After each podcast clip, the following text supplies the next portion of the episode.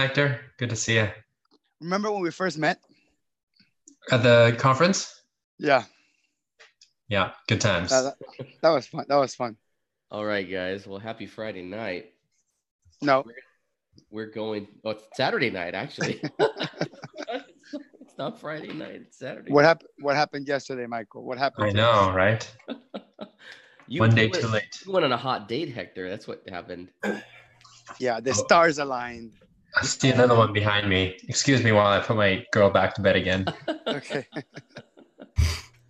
So you went on a hot date, Hector. Where, where'd you guys go? Why'd you tell uh, audience where you guys went? yeah, we went to see a, a cover band of a famous uh, Argentinian uh, rock band, and it was a small event. It was like a, maybe like 100, 150 uh, people, but it's a very uh, famous band. The, the, the songs are very iconic, so everybody had a lot of fun. And my wife and I hadn't been out in a while, so it, that actually was worth it. It was worth missing Friday Night Live or skipping a day of Friday Night Live for it.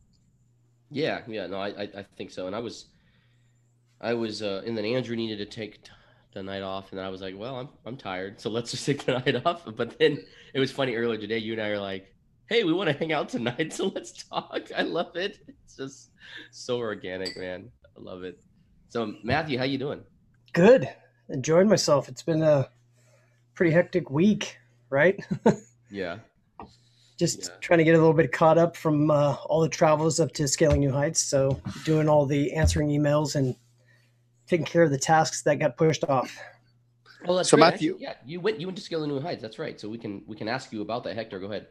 I was gonna ask. I was gonna say the same thing. Yeah. So tell us a little bit about the conference. you know, so this is my first time at Scaling New Heights, and um, we had a great time. It was actually my first time in this industry, also having an opportunity to be on a panel or to base, yeah, be on actually two panels, um, which was a, a fun experience. Being able to get back into that environment again. I used to do it in my old career. Um, the people amazing. I got to meet a lot of really, really neat people that I had not previously that I've seen throughout the industry. Like Veronica Wasek is one of the one of the cool ones. Um, uh, geez, who else? Um, I'm sure I'll think of him in just a second. When I'm not trying to, of course. The the I didn't do a whole bunch of courses this time. Um, I would have liked to, but I actually tried to spend more time just kind of out and about to meet people you know we're it's one of those things like we're kind of fortunate that because we know some of these people that if we really have a question they're willing to spend the time with us right and show us individually instead of being in a course and i think the relationships are super super important but there were definitely a couple of courses i would have liked to have seen too um, I think another interesting part uh, that happens to me in the conferences, which Matthew probably happened to you, is you have relationships or quasi relationships with people online Mhm. before you meet them in person, right? Maybe you were in a Facebook group and you were answering questions, or uh, maybe you were in some other, maybe some comments box somewhere in a YouTube channel or something like that, and then you were uh, chatting with the person back and forth, and and then when you meet in person, you feel like you know each other already, and it basically cuts through a lot of the relationship building, and you can get straight to sharing very valuable information. And what's also interesting, uh, tying to tonight's topic, which we want to talk about hourly rates, is people share them. People share what they charge per hour and how they charge. It's the one thing that I found very strange in our conference, Scaling New Heights QuickBooks Connect. You tell people how much you charge and what you charge for. Hmm. They they they spill their guts. They say everything, Yeah. and for the most part, pretty accurately. I mean, there's some that BS the answer, right, or, or don't want to tell you, but for the most part, this is an interesting industry where talking about money is not rude. Yeah. You're right. It's, so that is one thing that's definitely different about scaling new heights is every it, it's much more it's obviously smaller in size, right? So the relationships you get the opportunity to talk to people it's true like you they are very sincere conversations. Mm. People are willing to open up about just about anything. Um, I had probably my my favorite conversation was with Misty Mejia. She's amazing she's a really really cool woman and she is i think the right person to have on our side um, also had an opportunity you know trying to chase after you hector you inspired me for it to go after interviews with like rich and Arish. um, those kind of things just normally at QuickBooks Connect, they're a lot harder to happen because there's just so much more going on, so much more overload. Um, so I really liked how digestible scaling new heights was in comparison to like QuickBooks Connect.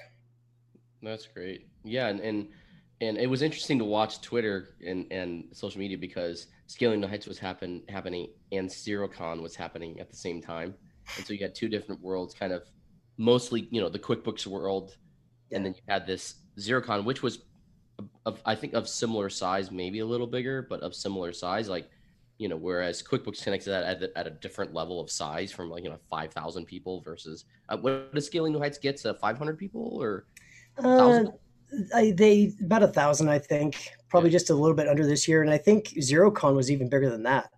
Yeah. So. Xero, yeah. Xerocon's about, you know, a thousand, yeah, 800 to a thousand people, something like that. And what, what now, you know, I've never been, but so for somebody who has only on a QuickBooks Connect, sell me the value of scaling new heights versus versus that what's the value is it something that you think it's a must if you're really in the quickbooks world or is it only a must for specific for specific reason I, I would not i'd have a hard time saying it's a must what i would say is that it the education is better at scaling new heights hmm. generally the people that go to scaling new heights have already been to a QuickBooks Connect, or at least they're a little bit deeper into like the social environment or the social world out there. So it's not like they're they're they're there for a purpose, if you will.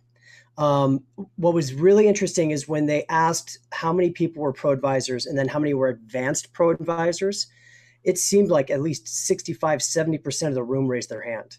Oh, now, take that into, you know, if I was to look in my own geographical area, within a 25 mile radius, I'm one of two um, two different pro advisors that are advanced out of 32 pro advisors. Wow. So like think of that ratio difference, right? That's really, really impressive. Um, so I think there's just more commitment on that side. I like that the courses, the courses are two hours long for most of them. That's good and bad. You know, if you've got a bad course, I think that it'd be great to have like a halfway point where you could sneak out.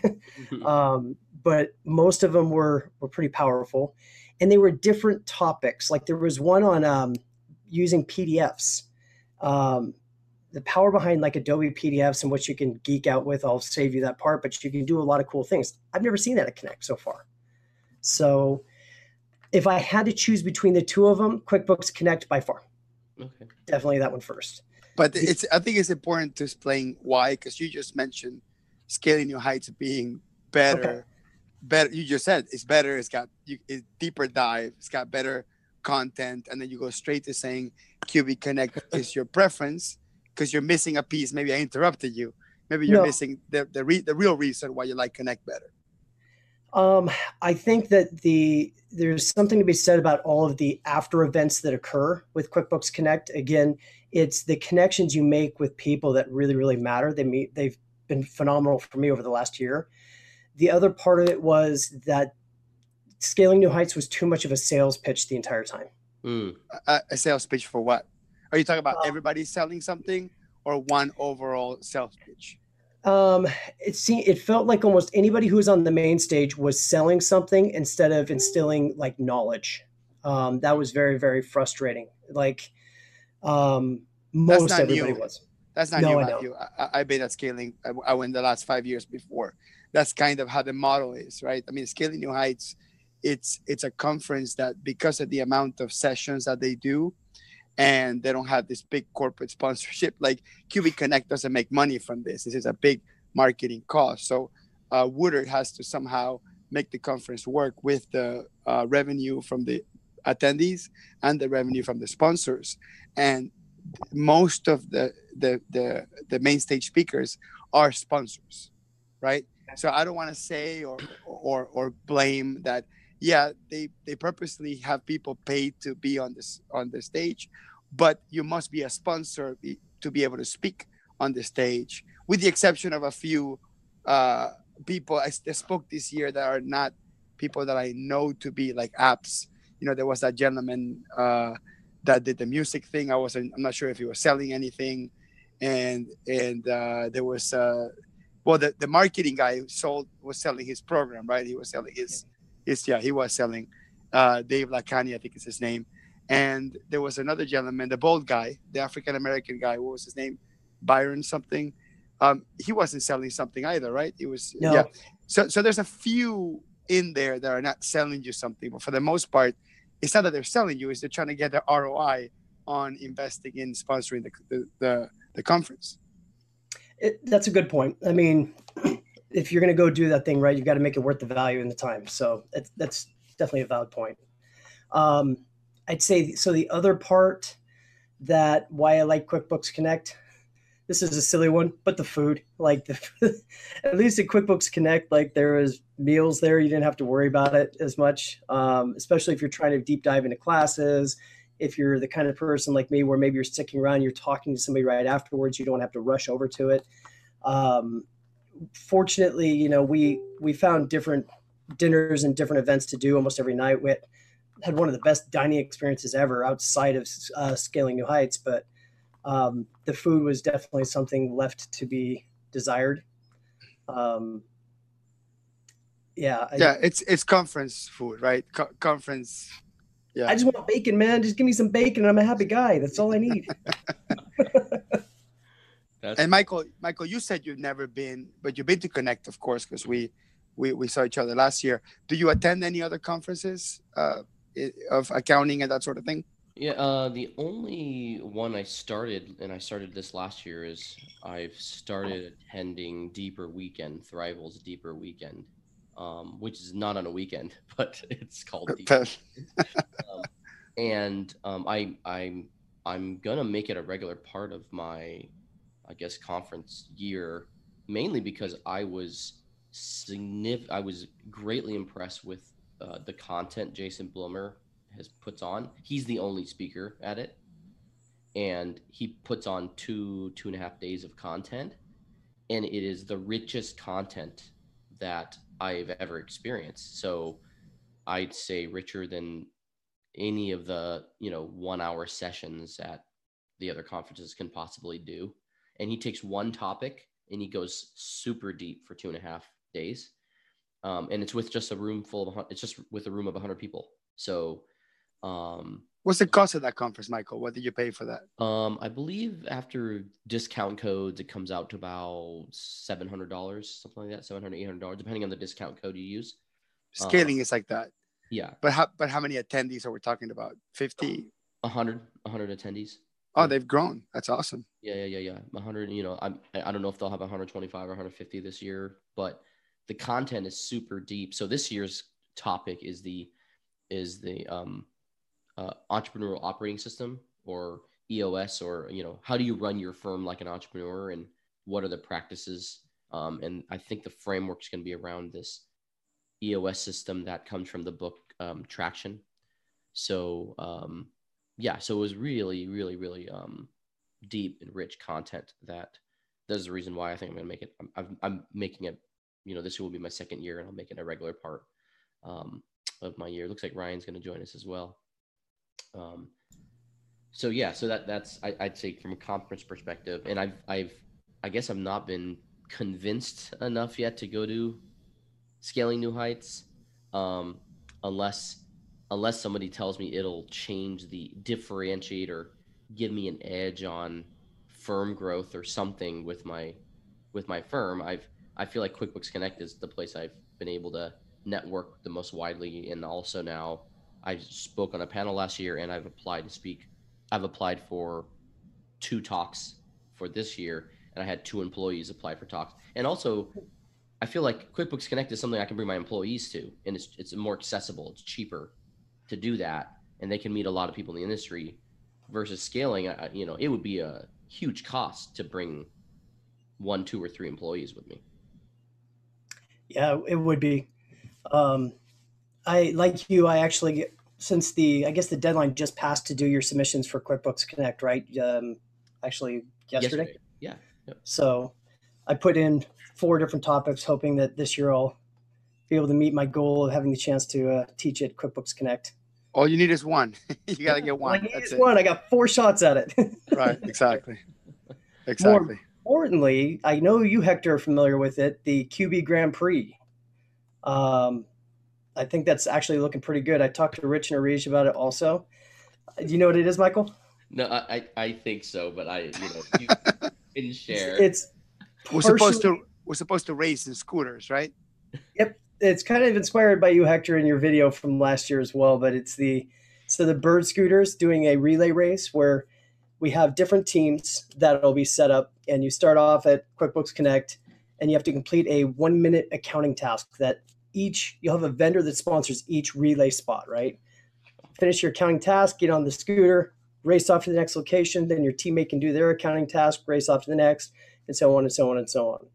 Um, have some fun with it. Have the goal is to have enough uh, funding for it that there's a grand prize that each team will choose a charity of their cho- you know of their choice to play for, and then the winning team, of course, the money goes to that.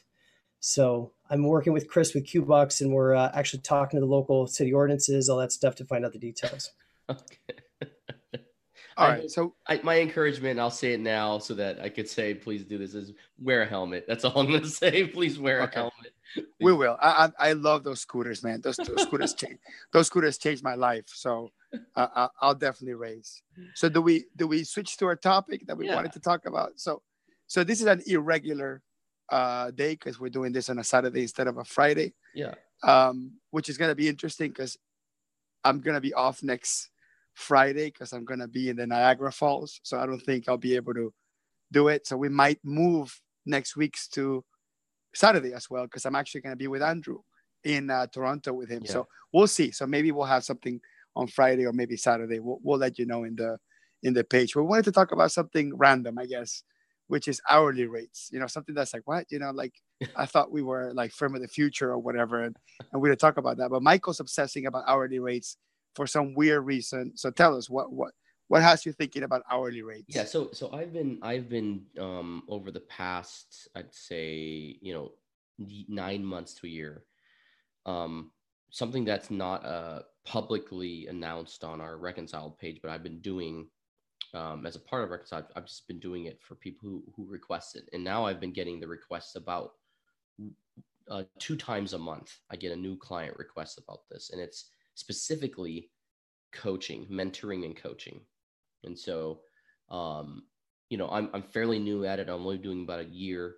I, you know, most of a lot of us do mentoring and coaching, but we do it for free, right? So we we're, talk, we're talking about colleagues, like uh, uh, fellow accountant and bookkeepers, or CEOs that you're Um, coaching.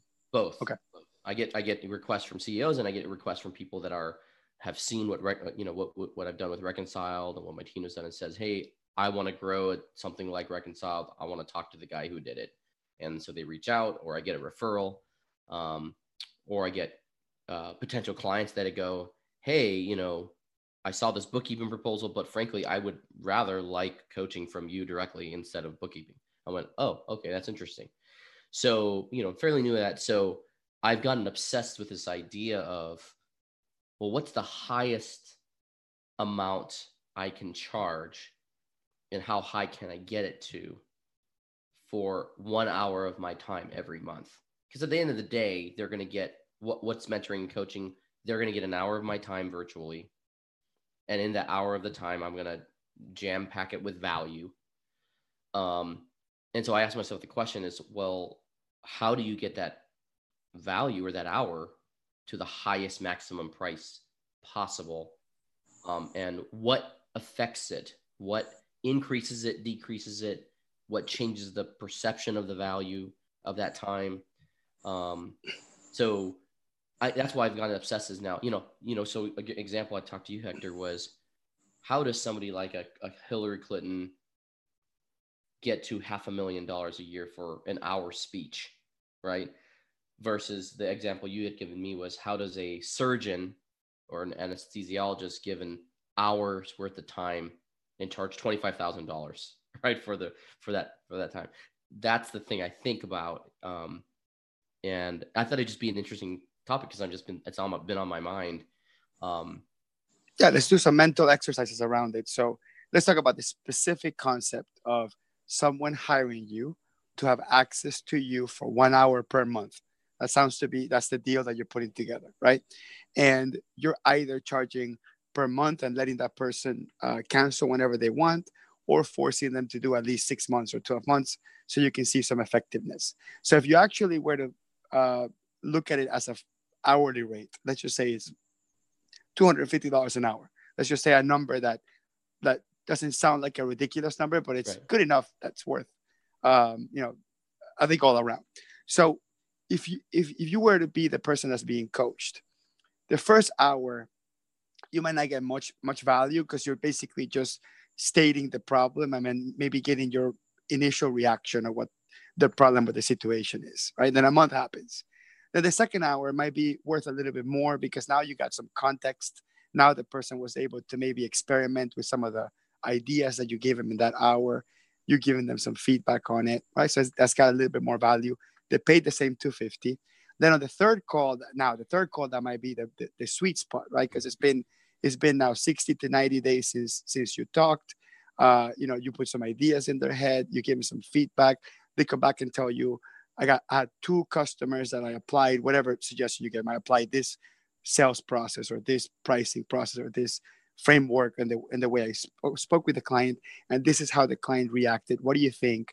And then you start basically analyzing, psychoanalyzing the whole thing and then you start giving some like real feedback about what you think about what's going on and then there's going to be basically a curve right where where where the calls are going to get more valuable more valuable up to the point where when they call you it's pretty much the same problem and you're basically repeating and reiterating repeating so then at some point it might not be as valuable right. to talk to you for the hour maybe it'll be valuable if they wait six months or a year because they, they need to kind of explore on their own and experiment before they come back to you so if you think of a flat hourly rate, um, the, the, the only interesting thing is food for thought is that no matter what, the first call is not going to be as valuable, the last call is not going to be as valuable, and somewhere in the middle calls where sort of the climax of the story, right, of the coaching happens, that's where the most value is. So if you were to use a dynamic hourly rate that mm-hmm. increases over time and then decreases afterwards, maybe that's a bit more fair and, and fair is a whole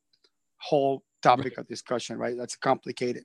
So, in a nutshell, my my take is, if you wanted to, as Michael Ly, if you wanted to to your output, what, you wanted to get in your head to be happy, it's I want to get an average of, or I want an output of, or effective $250 an hour. Then what you must charge is $250 times six, right? So $1,500, correct?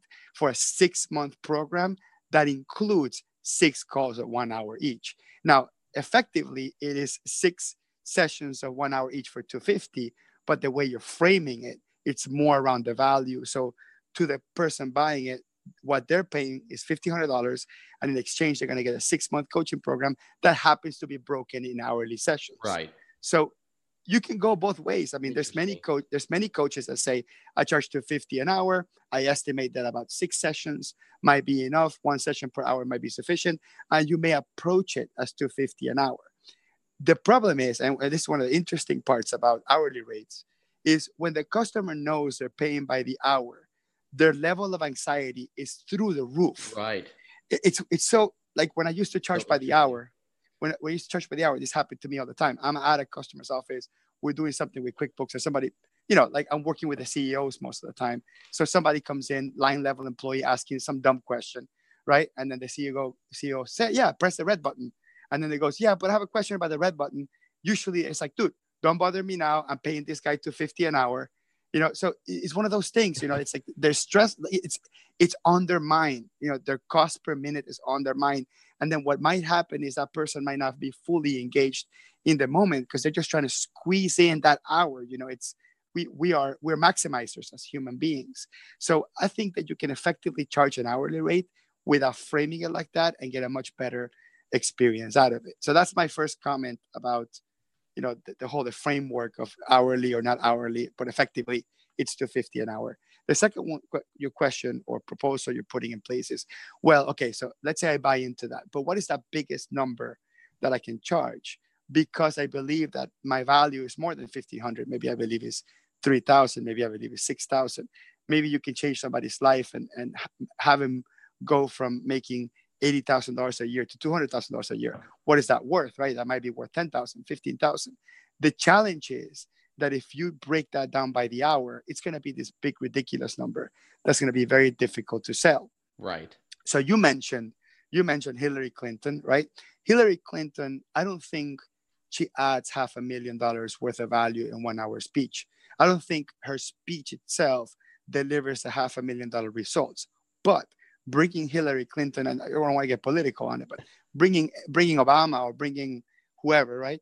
Bringing someone in to speak that is influential could give the, the, the, the, people running the conference or, or the people watching it could give them the impression of access and and, and connections and maybe they, they're willing to to spend the $10,000 a plate or whatever to go speak in a place because they're going to speak to a person that's influential and, or they may have connections. For one person, just meeting one political person that might help them, you know, pass some law that helps the entire in, industry save millions of dollars in whatever in taxes. That might be worth a lot more than half a million dollars. So I don't think it has anything to do with what happens during that hour. It has everything to do with the people's perception of what happens after the hour is completed. Right. And, and, and the problem with hourly rate is that the whole concept, because it's got the word rate in it, and rate is a, it's, it's the word rate to me, like the way I picture rate, it's, it's, a, it's like a, a clock ticking, right? Or it's, it's a, it's a formula that's calculating, right? Time, a rate, right? A, a rate is sort of this dynamic number that's moving. Whereas when you even if you effectively charge half a million dollars to speak as Hillary Clinton, when when she sells her things, she goes, "Hey, it's Hillary Clinton, right? Bill's going to be there, and and and I'll talk to everyone five minutes, and I'll, I'll listen to their thing. You know, like they know how to present the again that perceived value of what happens after that hour, and that's how you sell it. I think, I think hourly rate is an internal number for us, but it should never be an external number for the people that we're working with. Right. That make that makes a lot of sense. Matthew, what are what are your, what are your thoughts? Uh, I, I love what you just said, Hector. I mean, you touched on a lot of different points there. With so with my business partner, we've been in the transition of you know to value pricing or a hybrid of such over the last year and a half or so, right? Um, as we bring on new clients. Um, and I will say that he is more inclined to charge hourly for additional work that's outside of the scope. Hmm. Where my desire has always been to try to get our price point up to a point to a level to where we're happy with the additional, even if there are additional requests for work, that we still can handle them without then having additional hourly charges. Hmm. So it's it's been something that we've been kind of battling with I think there are certain times when you can do an hourly price, but actually, I, I like the way that Hector said it that even doing it then, it's the the best way to do it would be if you could actually really define hey i'm going to do this mentoring for you with like you said for six months or six weeks whatever it is as long as you know what your desired hourly rate is never explain it that way put it together as a package but I would also make sure to um, probably sweeten the deal by trying to make sure it's understood there's additional off hours time that goes into our meetings. So there's extra perceived value that's harder for them to judge it by. Right. something yeah, something I wanted to add, Michael, and I wanted to ask a question to you if you don't mind. You have you've already coached at least two people, right? At least two. Okay. Mm-hmm. Do you think and, and, just be honest here and, and know that they might be watching. Yeah. Do you think that both people got the same result or the same outcome out of your coaching? No. No. All right. Yeah. So, so that means one got higher than the other, right? Sure. Now, now we're not saying that the one that got the lower got below what they paid for. We're not saying that. We're just saying that one got a big num, one got a much bigger number than the other. So the big the big challenge here, and it, this is more more of a mindset issue, the big challenge here is if you if you're thinking about the highest possible number well mathematically you can average you could figure out well one person would have paid 500 the other person i'm not sure if it would have paid more but because i'm probably going to average the two i'm going to maybe bump it from 250 to 300 or 350 and then maybe that's how people etch in that hourly rate. They just keep creeping up and up and up until they get to the point that people don't buy right? That's kind of the concept of how people keep pushing that hourly rate uh, up. Uh, however, I think the, the, the, the, the biggest challenge is regardless, regardless, because you know that no one is going to get the same result. That's the concept of value pricing, where you don't have one rate for everyone, where you somebody comes to for coaching and you say, What are your goals? And they say, My goals are A, B, and C. And then you and then your, your follow-up question is, well, if you meet those goals, what would that look in your bottom line? Or potentially, how, how is this going to enhance your life? And you can you can go both ways, the profitability or lifestyle, right? Whatever it is. So they're going to say, oh, it's going to be $10,000 more in my pocket. So then you come back and say, well, if I capture 25% of that and I can guarantee the result, would you pay for that? And the customer will say, yeah, sure, 25% for, for you know, sounds like a good commission for, for finding this extra money on my life. And then they pay for it. But then at that point, because you're in the hook for the results, because you're guaranteeing the results, it's no longer six sessions of one hour each. This could take 20 sessions, it could right. take three sessions.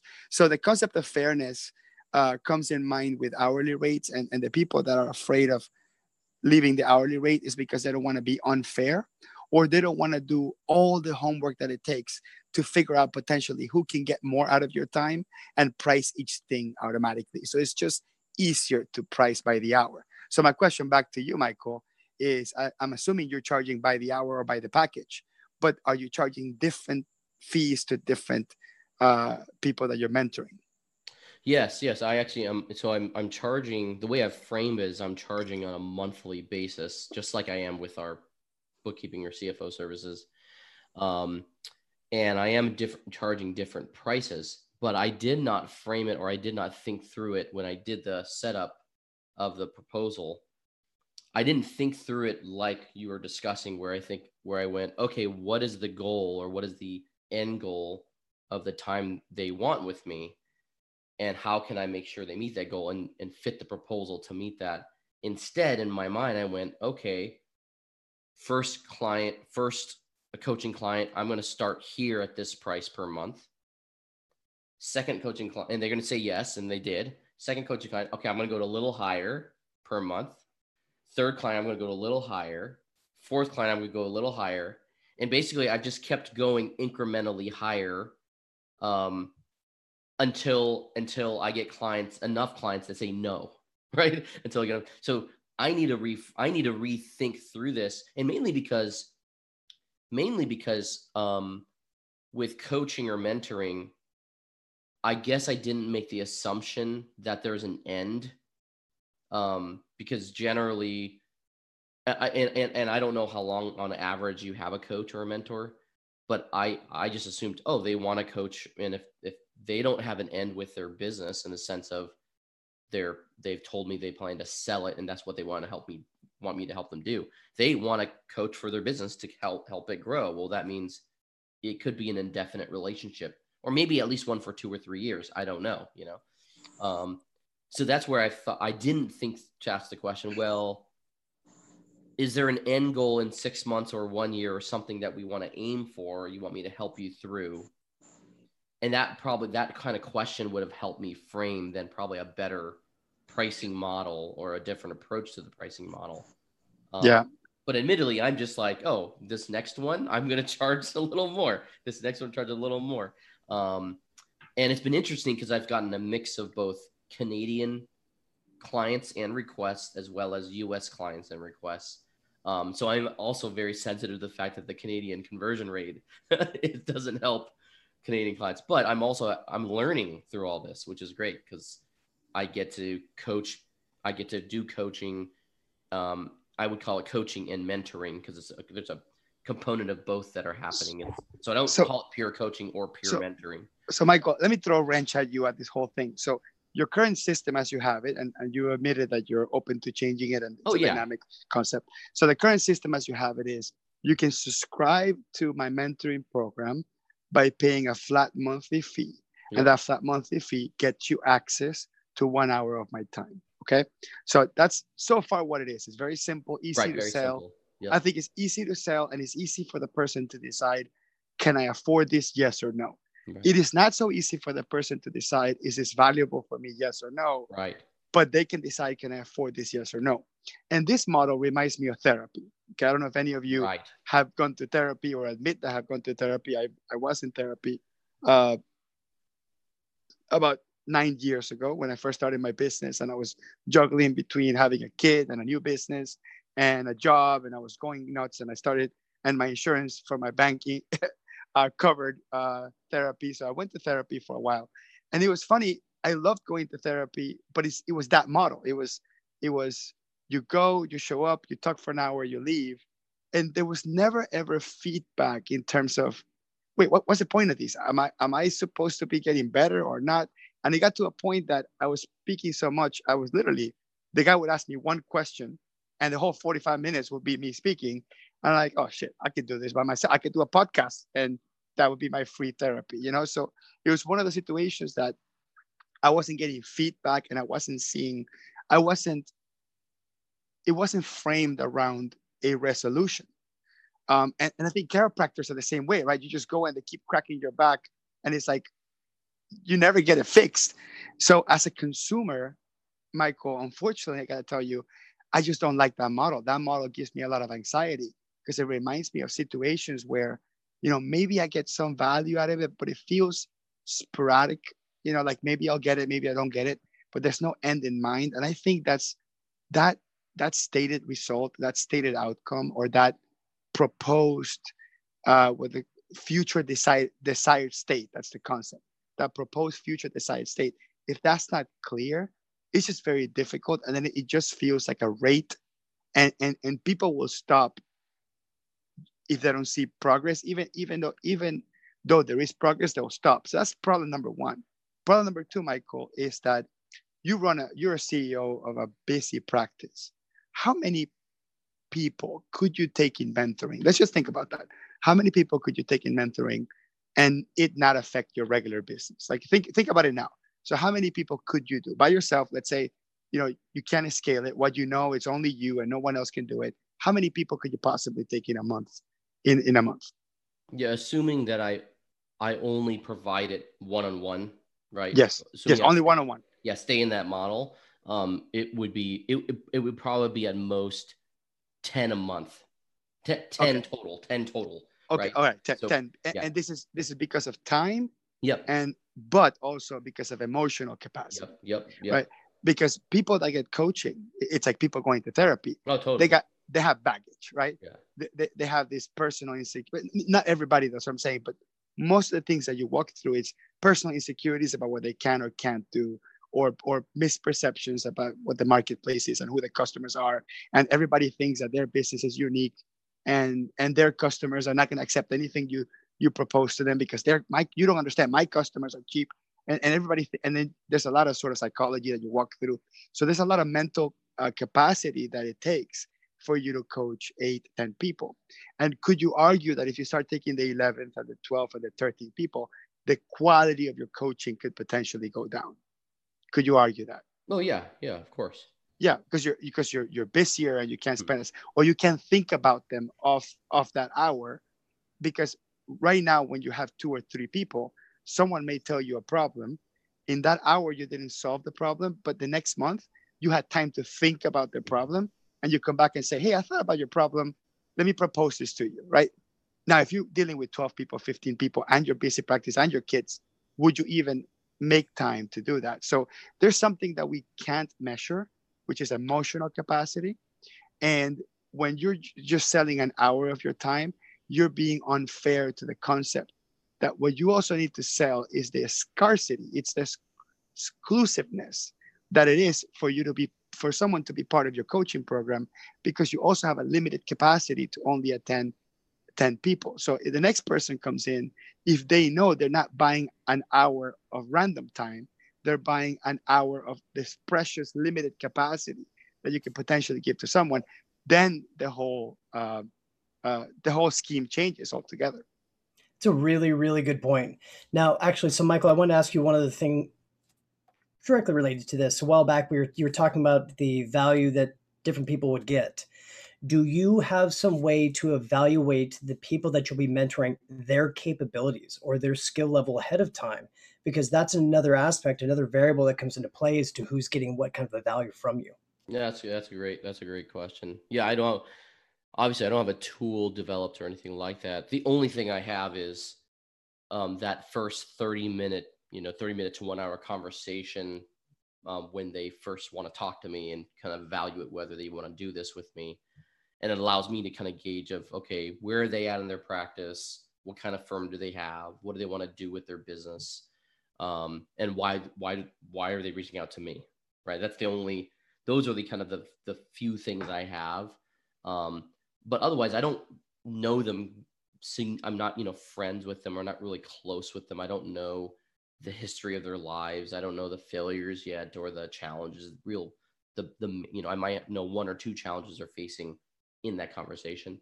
Um, and, and like I said, I don't really know what their end goal is besides they want to start this relationship and grow, whether it's grow professionally, grow their business, um, so the way that Hector describes it, it, on some level, it is like therapy, although they probably wouldn't view me that way, or I wouldn't view it that way. But I would agree, it's very much similar. It's a similar mindset because you're wanting to, you're you're hoping to talk to somebody who's been there, right? And you're hoping to. Um, so I would say it's not just coaching; it's mentoring because you're hoping hoping this person has been there and can answer some of the questions you have now because they were they were there a year ago or two years ago right? And um, and you're hoping they can give you insight into those things um, that you don't have and help you see where you're blind, um, which is very interesting. But this has been interesting because I I've never thought to ask, well, what's because it's it's funny. That's that's actually an interesting point that Hector made. As a consumer, without that, you know, I would just eventually they would end, and I go, well, yes, um, and a part of me goes, well, so would a six month engagement. like a six month engagement would end too, or a year engagement would end too. Now I could try to upsell or renew or sell for the next goal, right? If I define the goal and I go, hey, I got you here. Was that valuable? Well, is there another goal I want you to reach? So maybe that's another way I it's it w- it's helpful to keep people re-engaged and re-engaged. It's because I'm helping them define goals and I help them meet them. Um, and so there is a benefit to the way that Hector's describing the way the model Hector's describing is there's a big benefit because then it gives me actually a sales approach to always make sure the client's engaged with an eventual goal instead of the like you said this kind of um you know really squishy what's our end goal where are we going with this um, kind of approach, which is basically what I have right now. now, the, the other value with a goal, Michael, and, and I know the problem with setting a goal is this starts as a very abstract thing. And unless you spend a lot of time getting to know the person, it's hard for you to pretty much uh, guess whether or not it is feasible to reach this goal within a six months or eight months. It would take a lot of work you know, for you to say, you know what, it is doable. And like like Matthew says, if someone says my goal is to hire two people and be able to afford two people, right? Let's say that's it's a non-numerical goal. That's obviously a numerical goal, right? Because you have to be able to produce at least eighty thousand dollars addition to now, so you can pay forty thousand dollars to each assistant or whatever happens to be. So when somebody's walking in and they're very new at this, they have no skills or very little skills, you can say, you know what, what you're trying to do is very difficult difficult to achieve. But then the challenge is getting to the point where you can make this assertion. It's a lot of work. So it's easier to just say 250 an hour and we'll see. But the, one of the values of the goal and i think bob wang in one of the episodes had, had mentioned this and he, he had a coach that kept answering the same thing which is will that get you closer to where so you can so when somebody starts ranting off about some problem with some customer that they want to fire or whatever, you can always go back and say, will that get you closer to meeting your goal?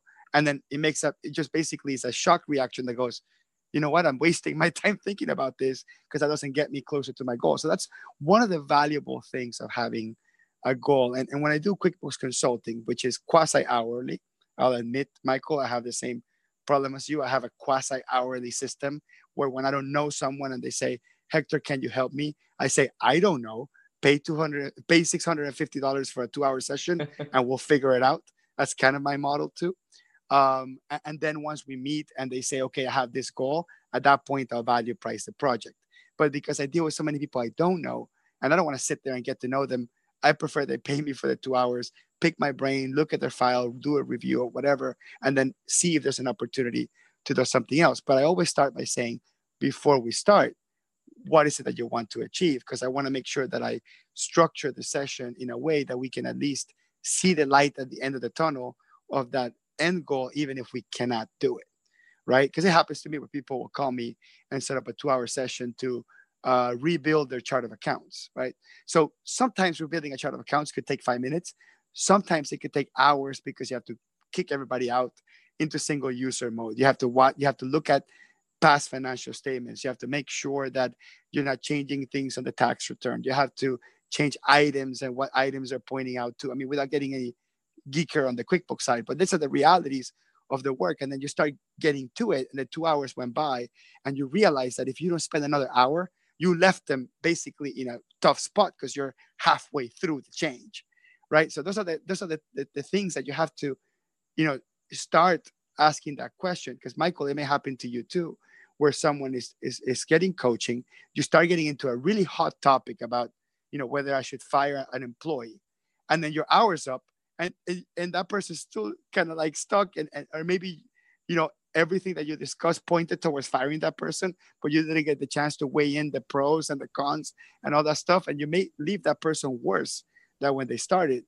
because of the whole concept of, of, of the hour. Now i know that capacity stops you from doing that but michael let's say you had a more, more dynamic system where it's a six month coaching it is six hours. At any point in time if, if the hour runs we'll go ahead and kick in the next hour and then we'll skip one month.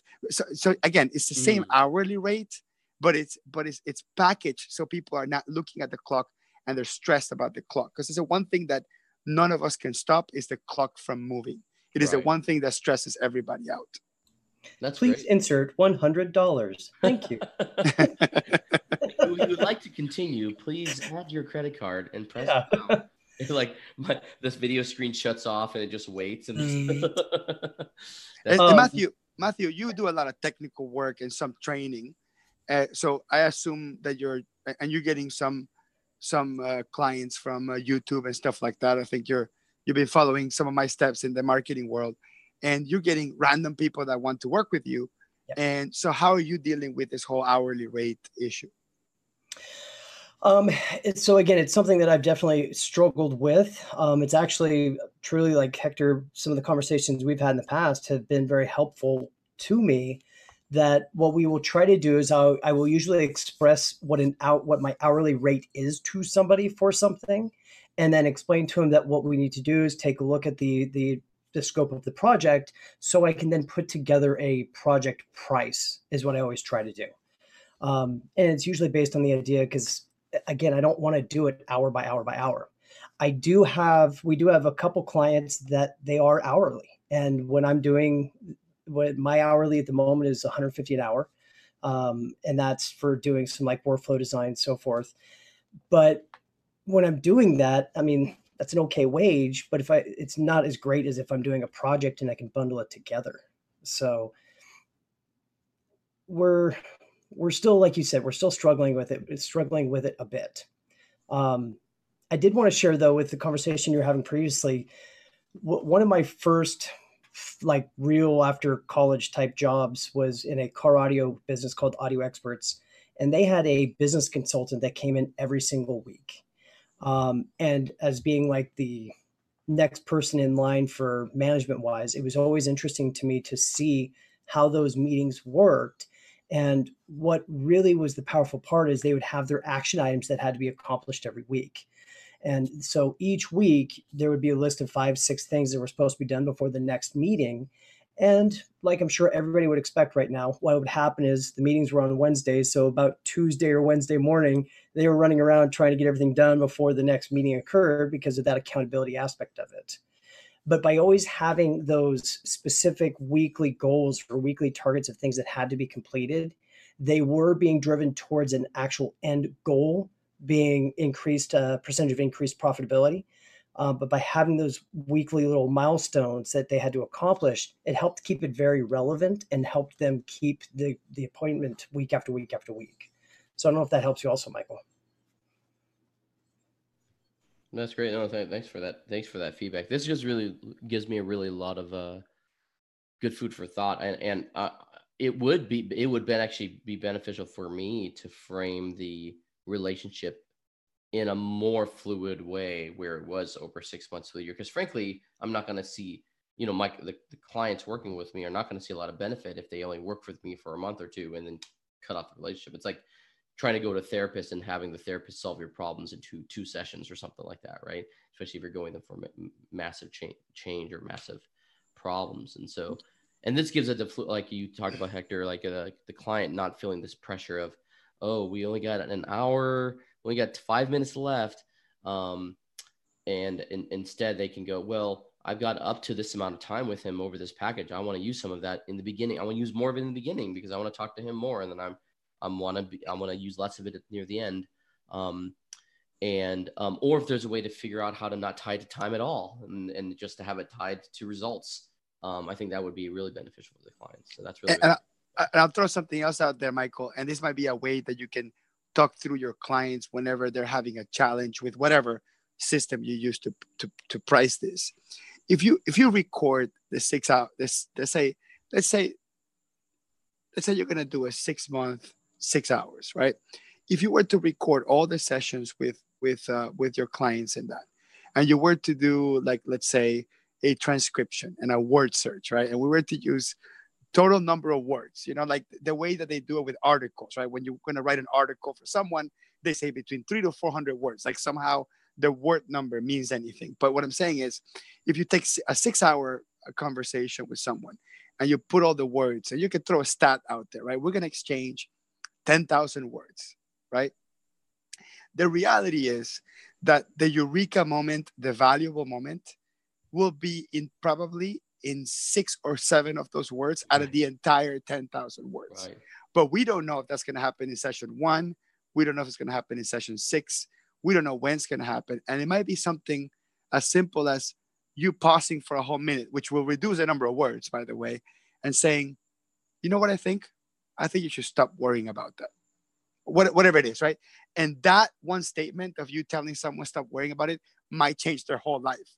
So, so, so the reality and the challenge with quantifying things is that it's easy to put it on a spreadsheet. It's easy to to create financial models. It's easy to try to make up relationships between what I'm paying with what I'm getting. Like return on investment is one of those concepts that really that really make me mad. And, and I'll explain why.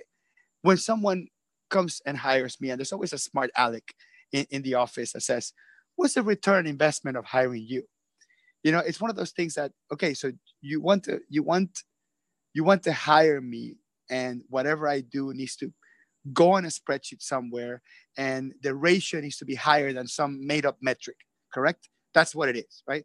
So I'm spending $10,000 a year on an, on an accounting consultant, and I'm supposed to get out of it, let's say 20,000. The problem with, with, with ROI metrics is that they're always based on, on numbers or measurable things. And a lot of things in life, especially in coaching, they're not measurable. You know, changing somebody's mind and attitude, that cannot be, you, you can't measure that. You can't measure, you can't, I mean, you, you have you have kids, Michael. Could you measure you know, your kids crying hysterically about something and you saying the right words that make him go, oh, it's going to be all right. Could you measure that? Is that even measurable? No. You know, so in, so as adults, and we're talking to other adults and we're, we're, we're talking through ideas and just brainstorming and you don't have all the answers michael you're just a person that they can bounce ideas off and maybe you'll give them some perspective that allows them to find the answers within themselves that's where the value is. So, so I think that unfortunately, because of scheduling a nine to five and kids in school and and life, we have a budget of time that we that we that we use for work, and we have a budget of time in our calendar that we can use to coach people. Unfortunately, that framework forces us to sell our coaching consulting services in that way. But in reality, that's not what people are consuming. People are consuming Eureka. They're consuming that you know that that mindset shift they're consuming comfort they're consuming none of the things that can go into a spreadsheet so that the, the, the if you continue to use hourly rate as the way that you frame it, people will never see the value beyond what you can put in a spreadsheet. So people need to see the spiritual value of the transaction. It seems like if so, if you are able to look at a project and you can evaluate for you what you think the total time is going to be, what I'm hearing is the only time really you use an hourly rate is for you to figure out the minimum you should charge that would make you happy as a bundled price. Or, or that would pay the bills because sometimes there's a gap between paying the bills and paying the mortgage and being happy, right? Yeah, you're right. I thought happy would be above the bills, but correct. so, so yeah. somewhere between break even and having money to take a vacation.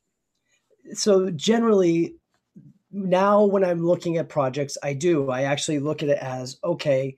I'm expecting this project of workflow design is going to take me four hours or five hours. So if I look at it that way, I will then go and I'll quote it out uh, for $800 to give me a little bit of a buffer area, right? Because I'm expecting that 150 times four. So that way I'm accomplishing that goal. It also then builds in for me the freedom that if I do need to spend a little extra time because I want to make sure my deliverable is as good as it can possibly be, that is super, super important to me because quality of output is how you continue to increase your hourly rate or your your billable wage. So from that aspect, again, I would still try to avoid hourly rates. I just don't like them. I don't like to to charge them. Um, but I do use those rates or that I that number to evaluate what I should charge for a project. And it's getting to the top of the hour, so we're probably going to wrap it up, right, Michael? Michael, you're kind of the timekeeper here, uh, because uh, uh, Matthew and I don't know how to look at time, and we cannot just can do these things forever. But I'll tell you something that happened to me. I'll say about two years ago that just sedimented this whole concept into my head and I can never get it out. So I had a client that called me and I'm gonna I'm gonna get specific into the work that we did. I had a client that calls me, they're they're using QuickBooks Enterprise. And every time they sold an item, they were adding a class. They were doing class tracking. This was a doctor's office that it, that does some sort of therapy and some of the inventory is medicine or, or, or, or equipment or something that they include with the deal. So each doctor was tracking, you know, their their revenue per doctor, but also the cost of the inventory that they were consuming. So the office manager had this spreadsheet, this what they call the BAS, the big ass spreadsheet, right? That had every single uh, inventory coming in and every single inventory consumed by each doctor. And at the end of the year, that this is big spreadsheet to figure out how much each cost center, each class, each doctor gets charged for inventory so then they can figure out how the distributions go. I literally helped help this person import from a spreadsheet. It was like 27 items. It wasn't even that you would appreciate that, Matthew. 27 different items. That's all it was with all the inventory beginning balances. I picked the option to automatically add the class uh, based on the on the on the consumer and all the consumers were jobs of the doctors. So I spent two hours with this person and I charged them I think 650 or maybe I was like at the $500 range uh, a couple years ago. And when we were finished, it was beautiful. It was like literally a minute 58 in. The job was completely done. Everything was imported. All the templates were set up.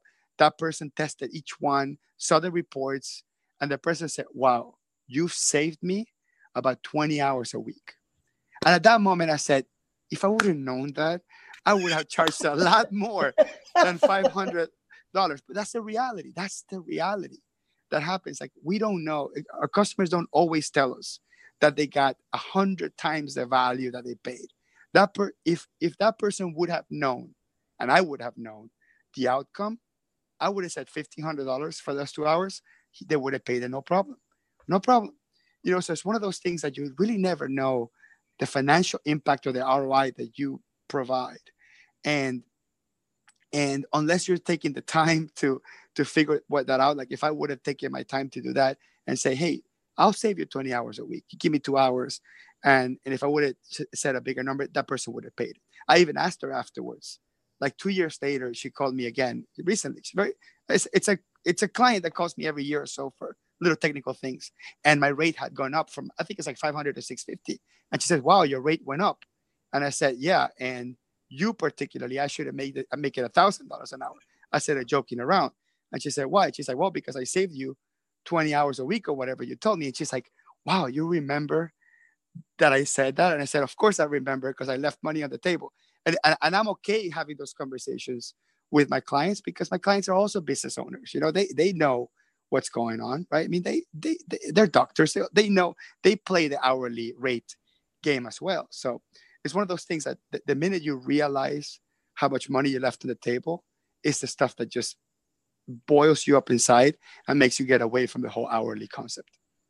So, real quickly, this is the perfect time to probably, if, if you guys are good with it, close out on the good old story of Ford and Tesla, right? So, Tes- Ford has a problem with his engine one day. He has a it, difficulty getting it to work, so he decides to get a hold of Tesla and have Tesla come over to help figure out the problem with the engine. Tesla shows up and he looks at the engine for a couple moments. He goes and he proceeds to draw an X on the motor. He looks back to Ford and says, Whack it right there. So Ford does it. He whacks it and the engine starts up. Oh my God, this is great. That's amazing. You're wonderful. I can't believe you did this. Thank you so much. Send me the bill. Send me the bill. Send me the bill. So Tesla goes home, writes up the bill, sends it in for $10,000. Ford comes back and says, $10,000? What are you talking about? Can I get that itemized, please? Sure, not a problem. $1 to draw the X. 9,999 to know where. That's great. That's a perfect story. That's yeah, great. that story is perfect. I, I heard it in different versions of it, but I think that it, it drives, it does drive, it, it drives it home. Like, you know, $500 to do an adjustment. Well, you can charge a, a dollar to do the journal entry, right? $499 to know which is a debit, which is a credit, right? Right. Right. I mean, it's the same same concept. So, Michael, you want to drive it home? Maybe tell us what you learned, or should we, you know, do we should we have a another coaching session next month and see the progress of, of this? we'll see how we we'll see how my uh, coaching changes through this. My, my pricing on my coaching changes through this whole process. But thanks for the feedback, guys. This has been a great conversation. Perfect. We'll talk soon, guys. Good night. Good night, guys. Thanks, guys. Have a nice weekend. Bye.